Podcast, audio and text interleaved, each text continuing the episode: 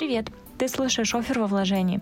Это подкаст об особенностях работы и корпоративной культуры разных компаний. Я приглашаю в гости сотрудников известных компаний, задаю им те вопросы, которые ты можешь постесняться задать на собеседовании. Сегодня мы поговорим про Сбербанк. Ко мне пришла в гости Алсу, которая уже год работает в Сбербанке и занимается iOS-разработкой мобильного приложения. Алсу, привет! Привет, Лиза!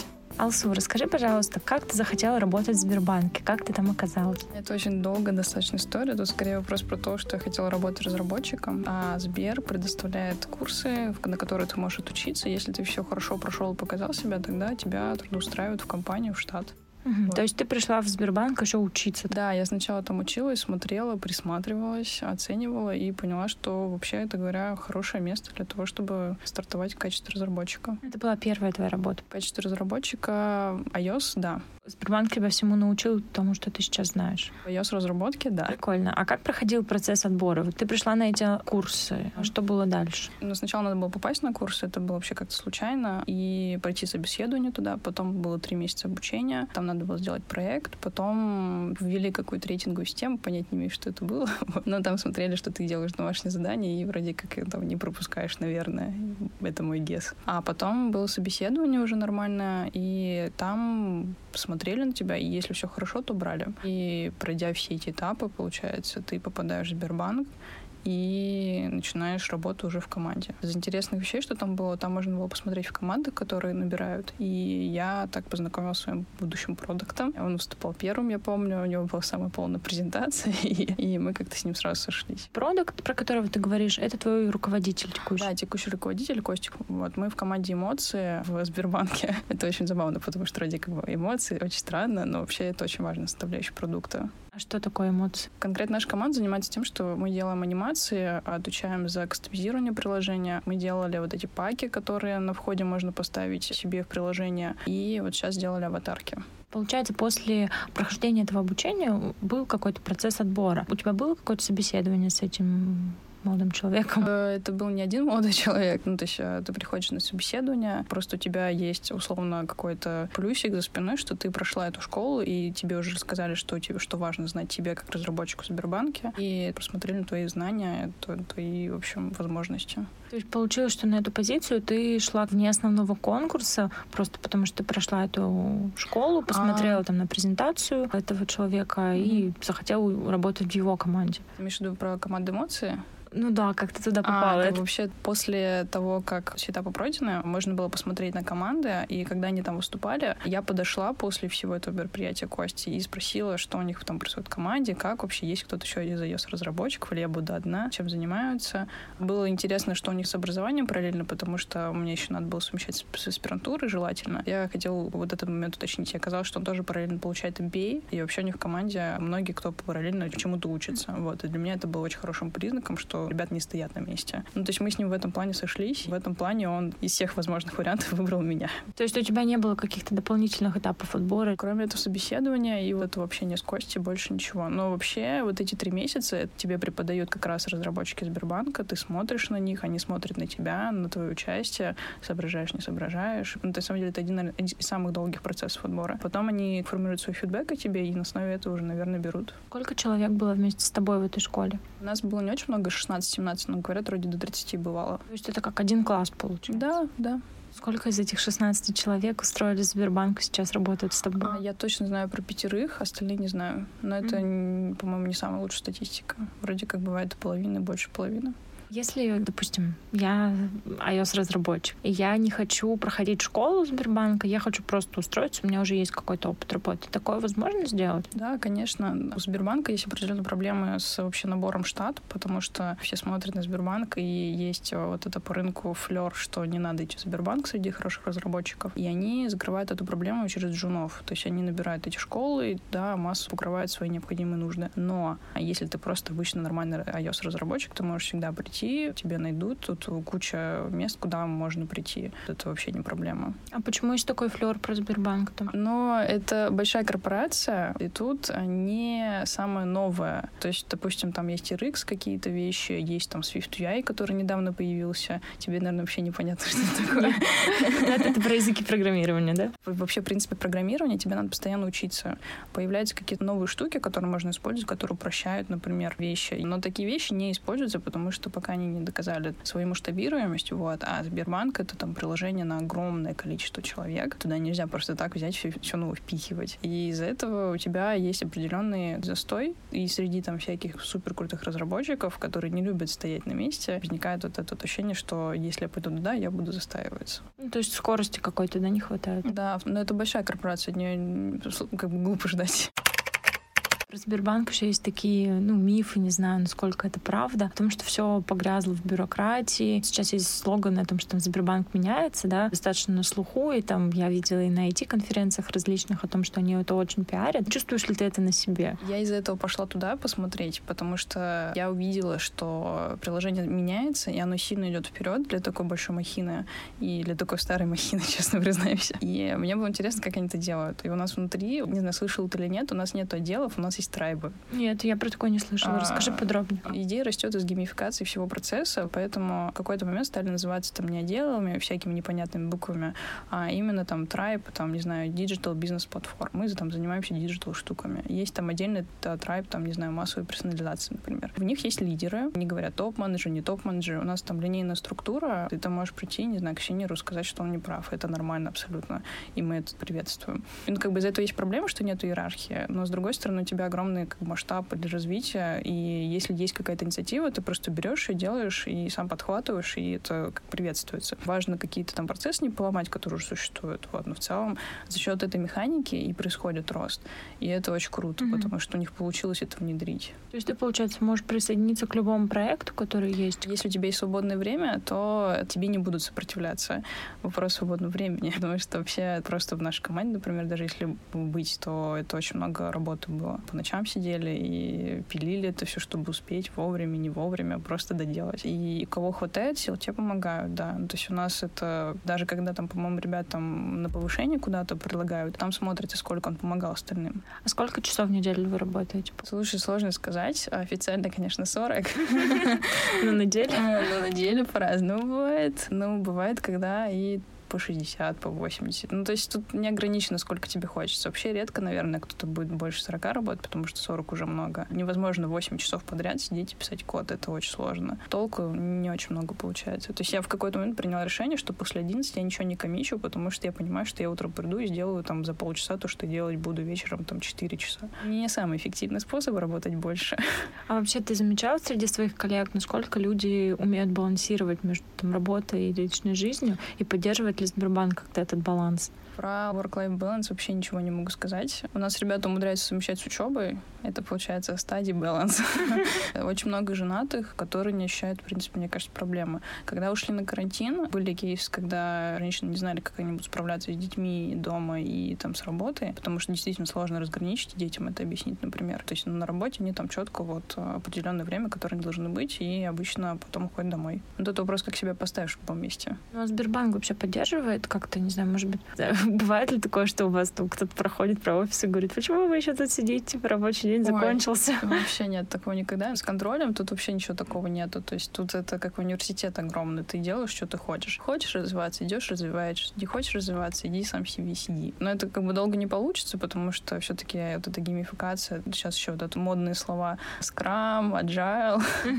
И сразу видно, когда кто-то ничего не делает. Поэтому принимаются меры обычно. Или, по крайней мере, там сообщаются. То есть это все очень легко просматривается. В плане work-life очень много ребят, которые много работают. Обычно такие быстрее всего растут. Мне кажется, по многим компаниям такая практика, такой in common. Но никто тебя не будет хейтить, если ты будешь уходить в 7 вечера. Вообще никто. Это абсолютно нормально. Как больше принято? Вы смотрите на время, которое отработали, или все-таки на результат? Вот у нас в команде, что мне очень нравится, вот ты спрашивал про бюрократию, я вот постаралась максимально это все избежать, вот, и в какой-то момент просто перестала даже читать почту, потому что там у меня пароль что-то сломался, я не могла из карантина там прийти и это все починить. Я просто не читала, и мне ничего за это не было, потому что официально важная информация мне обычно приходила лично. А в плане всяких документов вообще нет никакой бумаги, все в электронном виде, и у тебя под это даже приложение есть. То есть ты с телефонки, я с телефонки все себе справляю, заявки заказываю в последнее время, все там заявки на дистанционку. Ну, то есть я когда пришла, уже это было, и это нормально. Там электронную цифровую подпись сразу тебе делают, и ты вообще забываешь, что такое принтер, и ты вообще не знаешь, где это находится, эти кадровые отделы, еще что-то. В этом плане они это сразу масштабировали и правильное решение приняли, что именно вот это все, оно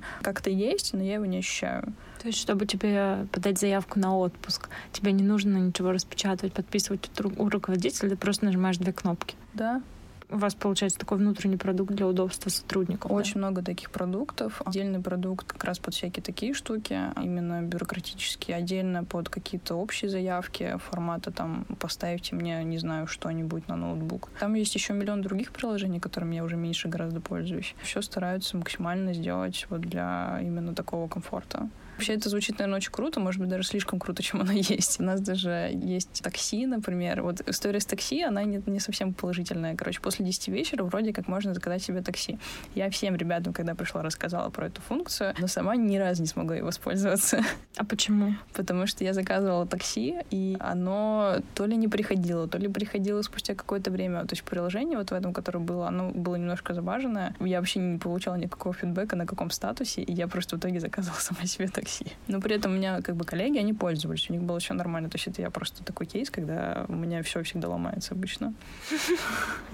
Забавно.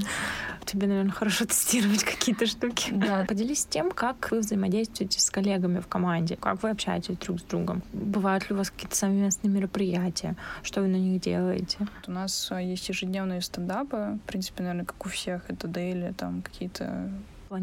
Планерки, да, называют еще. Но мы называем просто это стендапом, когда мы еще собираемся, проговариваем. Кроме этого, мы иногда, очень редко, там раз-два в год собираемся потусить вместе отдельно, но вообще мы очень много общаемся в команде, обычно в офисе. Мы ходим всегда на обед вместе, общаемся, делимся проблемами, успехами, неуспехами. Вот. Мероприятия у вас проходят в Сбербанке? Корпоративы, тимбилдинги? И как они проходят? Есть Новый год. И Новый год — это был просто марафон корпоративов. Сначала у тебя корпоратив в команде, потом у тебя корпоратив, не знаю, уголочком в офисе, потом у тебя корпоратив трайбом, а потом у тебя корпоратив Сбербанком. И когда это было Сбербанком, это был огромный центр какой-то, под концерты был снят. Сами же ребята из Сбербанка организовали концерт, выступали, тусили, музыку ставили. Очень большое мероприятие, на которое можно было выйти вообще всем, это было бесплатно. Ну, то есть это по масштабам, это огромное мероприятие. Я забыла еще сказать, у нас есть ежекварталки. А что это такое? Короче, когда снимаются кафе на 200 человек, потому что это вот именно столько примерно человек умножить на 2 в чатике. В этом чатике все, кто там в трайбе, рядышком с трайбом, знакомые, кто там давно уже был. И всей компанией мы можем пойти и потусить, просто попить пиво. То есть каждые 3 месяца у вас такой регулярный корпоратив. До карантина был именно так. Корпоратив на 200 человек. Да, маленький. Это такой, между собой. Да. Ну, вообще полезно быть на таких встречах? Мне кажется, да, чтобы пообщаться с людьми. У нас продакт специально выгонял. Мы сидели, работали обычно в те дни. И он прям подходил и такой: надо общаться с людьми, идите. Забавно. Давай поговорим, наверное, про карьерный рост в Сбербанке. Расскажи, какой карьерный рост возможен? Вот сейчас ты на позиции iOS-разработчика. Насколько я помню, твоя должность звучит как инженер-программист. А что дальше? Средний трек роста я смотрела в среднем за 1 год на 1 позицию. Как бы это не классическая схема, то есть нельзя гарантировать, что у тебя точно будет так. То есть, чтобы тебе стать синьором, сколько времени тебе понадобится? В Сбербанке? Да. Слушай, мне кажется, 3-4 года минимум. А что нужно для этого сделать? Просто хорошие результаты или еще какие-то условия? Конкретно в Сбербанке? То есть среди разработчиков вообще, в принципе, бытует мнение, что тебе нужны именно там хардовые скиллы и только это, и за счет этого ты можешь и дальше. В Сбербанке тебе очень нужны еще софты, потому что людей много, и тут все на процессах. И по большей части чуваки, которые сейчас в топах, они очень хороши в процессах. То есть они не только в разработке хороши, но умеют там построить команду, выстроить то, что нужно.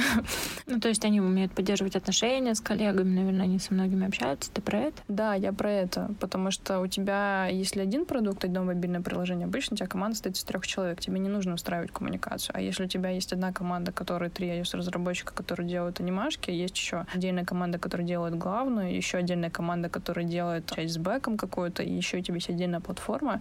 Нужно уметь сделать так, чтобы всем было нормально подойти друг к другу, спросить какие-то проблемы, договориться о чем-то, пошерить какие-то уже решенные задачи, потому что так будет быстрее. Это важная часть, и я не знаю, как чувакам это удалось построить. Всем известно, что штат Сбербанка вроде как очень большой, и разработчиков тоже много. И на это есть определенные причины. Это было связано там с ростом, чтобы построить нормальные коммуникации, чтобы приложение стабильно росло и улучшалось, а не так, чтобы резко взялось все переделалось. Поддерживает ли тебя как-то Сбербанк с точки зрения обучения, вот если ты хочешь построить карьеру именно там? С точки зрения обучения, да, тут есть менторство, наставничество. То есть поначалу, когда ты приходишь, у тебя есть наставник, потом есть возможность получить ментора, который будет тебе объяснять какие-то вещи. Мне, например, сейчас чувак объясняет, ну, то есть мы с ним читаем книжку по Swift, Advanced Swift, и мы с ним разбираем главы. Ну, то есть я не могу представить, чтобы какой-то другой компании могли там спокойно как бы так сделать. Но это отдельная инициатива конкретного человека, то есть это не системный процесс. То есть ментор есть не у всех сотрудников Сбербанка? Если тебе нужен, тебе могут его дать. Если тебе не нужен, и ты растешь сам органически за счет там своих скиллов и там головы, тогда тебе могут его и не дать. Ну, то есть зачем? Если тебе он не нужен, и тебе так лучше.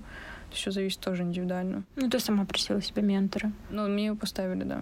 По ощущениям того, что ты рассказываешь, ну, как будто бы достаточно много времени уделяет этому. Просто уделяется много времени. Ну, потому что кадров не хватает. Тебе дешевле пойти и доучить этого человека, чем пойти и со стороны нанять кого-то. Что еще, кроме менторства и наставничества, есть? Очень много образовательных программ, корпоративные, там даже есть специальная платформа под это.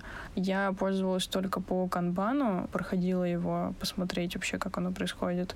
Но это сейчас в зуме все было, там 4 недели, плюс еще там проверки какие-то. Обучения очень много. Если ты хочешь, то ты можешь идти. Например, у нас продакт ходил на обучение какое-то для топов, и там, по-моему, вроде как по программе Курпатов или сам Курпатов вел.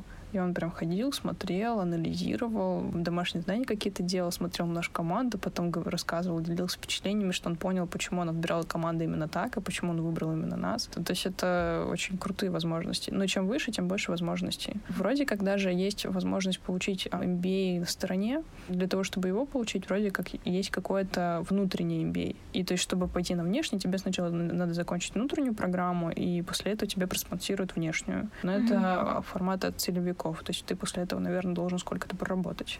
Ты упомянула еще, что в начале, когда ты только пришла, у тебя был какой-то план адаптации, там вводные какие-то тренинги. Можешь про них рассказать? Тренингов никаких не было. Был просто наставник, который отвечал на вопросы, сказал, где что смотреть. Поначалу даже мы с ним код разбирали вместе, потому что приложение Сбербанка огромное. Там какие-то вещи не совсем были понятны, очевидны. Поначалу у тебя есть человек, которому ты можешь всегда пойти спросить. Он не будет писать за тебя код, но ответить на вопросы сможет. То есть он тебе помогает влиться в то, что происходит в команде, там, в отделе. Этот человек не обязательно из твоей команды, он может быть со стороны, но в плане процессов он тебе там поможет сказать, где на конфлюенсе страничку найти, где что почитать, в какие чатики добавиться и почему надо добавиться в эти чатики.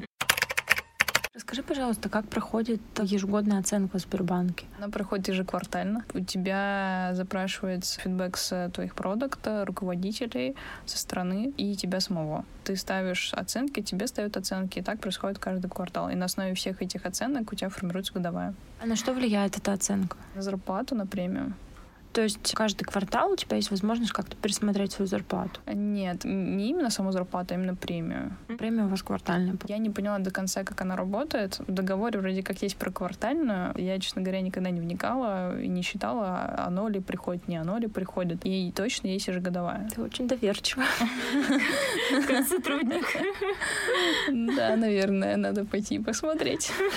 То есть, получается, эта премия, она, по идее, должна как-то зависеть от оценки, которую ты получила. Это премия напрямую зависит, да. И годовая зависит от суммы оценок. Да, не прокатит то, что ты там под конец такой подшустрил, и все получилось, то нет. В iOS-разработке раньше был Objective-C язык только, а потом появился Swift. И когда стало понятно, что это такая новая стрела, и туда надо идти, в Сбербанке стали тоже брать направление на то, чтобы перейти на Swift. Но появилась некоторая сложность с тем, что ребят набирали на Objective-C, и, допустим, меня тоже набирали на Objective-C, а потом поняли, что надо набирать брать только свифтовых, и, в принципе, ребят всех переводить тоже на свифт. И сейчас прошла активная стадия, когда всех абсолютно переводят и форсируют этот процесс, когда тебе нужно там показать знания, что ты можешь писать и на свифте тоже, а не только на Objective-C. То есть, получается, как внутренний экзамен, что-то такое? Да, да. Ты получается, что там, если ты работал до этого 5-10 лет в Сбербанке, это ничего не значит, ты должен пойти и сказать, что там, доказать, что ты знаешь. Это вот как раз та ситуация, когда харды для iOS-разработчиков важнее, чем софты. Да, да, тут уже дальше не пройдешь, если пока не покажешь, что ты можешь.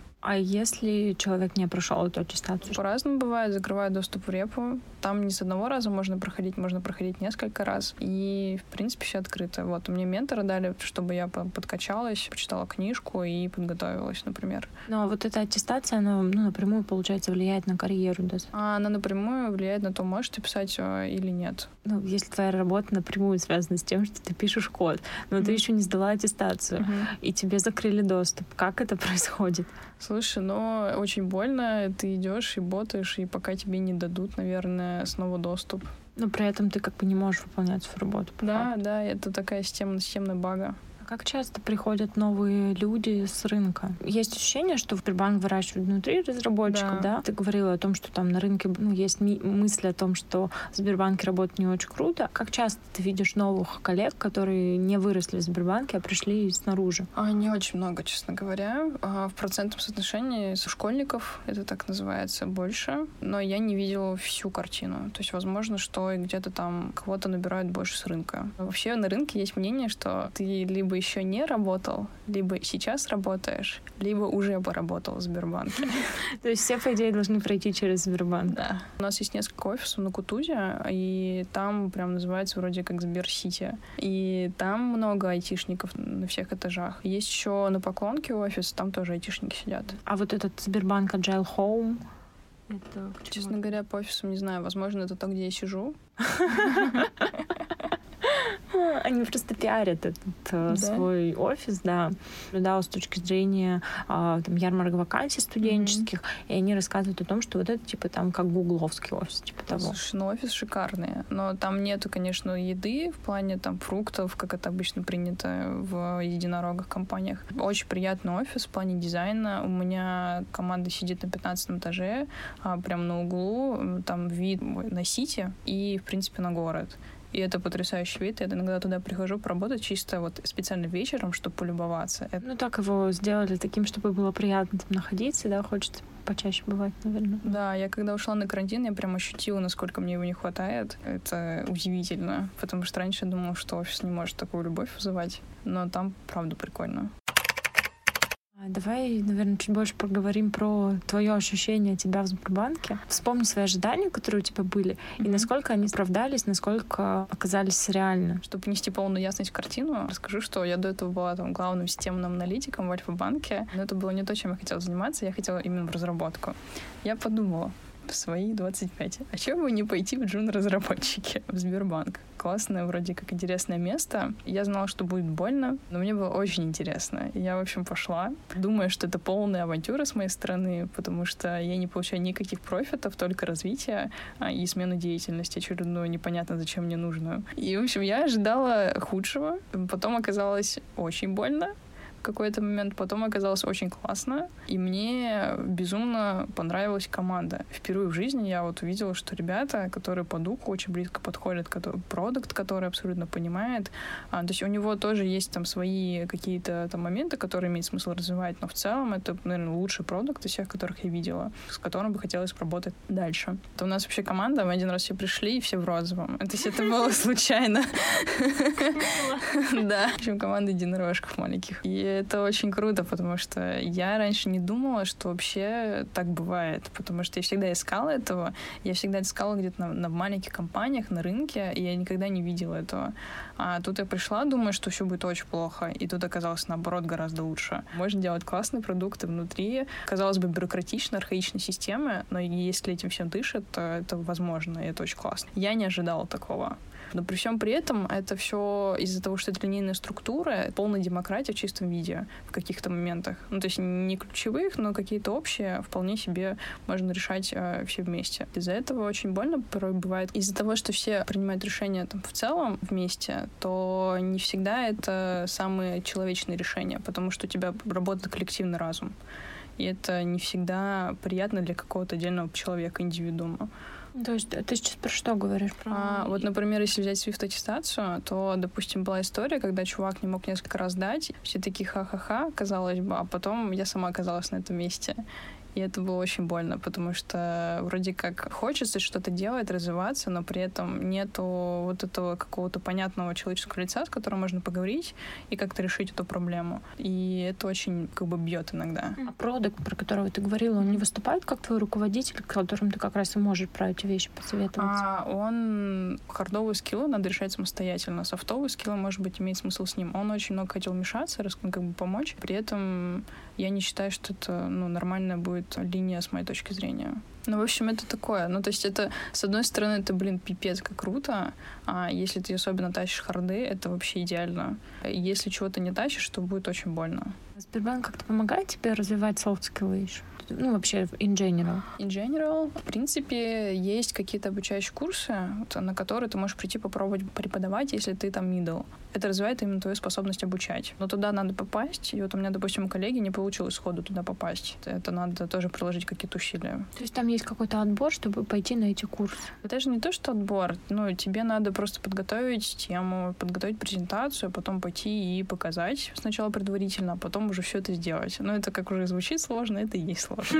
То есть это прям такая преподавательская работа, когда ты должен кого-то научить чему-то? Но это как раз вот те самые школы. Ребята могут пойти в эти школы и преподавать. Это как одна из частей софт-скилла. А в целом я не видела какого-то конкретного механизма, когда тебе говорят, вот, тебе нужны софт-скиллы, и ты иди учись. Такого не было. Но есть обучающие курсы, там, можно было пройти по планированию чего-то. Даже есть какие-то обязательные курсы. Тебе нужно там в рамках какой-то программы что-то брать обязательно. И там написано софт-скиллы. Я пробовала, и это было интересно. Это, на удивление, было одно из самых полезных контентов, которые я потребила на эту тему. Расскажи, что тебе нравится в Сбербанке?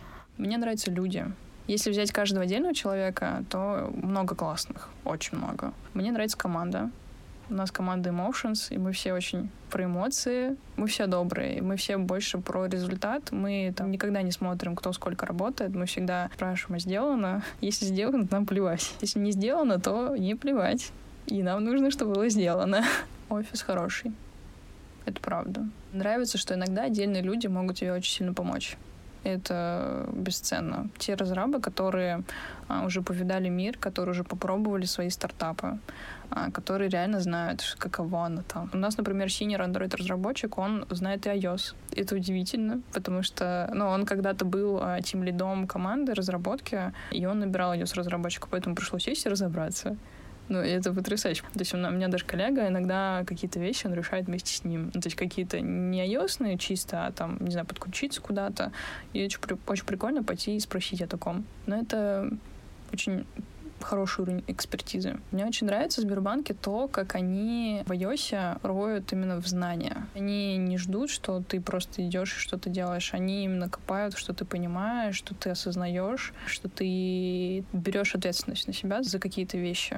И это очень отличается от того, что я вижу снаружи. Там просто другие масштабы разработки, и, наверное, поэтому по-другому немножечко попроще отношения строятся. И это прикольно. Мне очень нравится смотреть на то, как отстраиваются в процессы разработки, потому что в Android уже давно все было отлажено, и у них нет тех проблем, которые у нас сейчас есть, а в iOS это только в процессе. Ты говоришь именно про внутреннюю кухню Сбербанка. Да, именно про внутреннюю кухню. Еще есть одна боль, то, что очень долго разработка происходит. То есть выкатывание одной фичи происходит очень большое количество времени. Там 2 строчек может происходить пару дней минимум.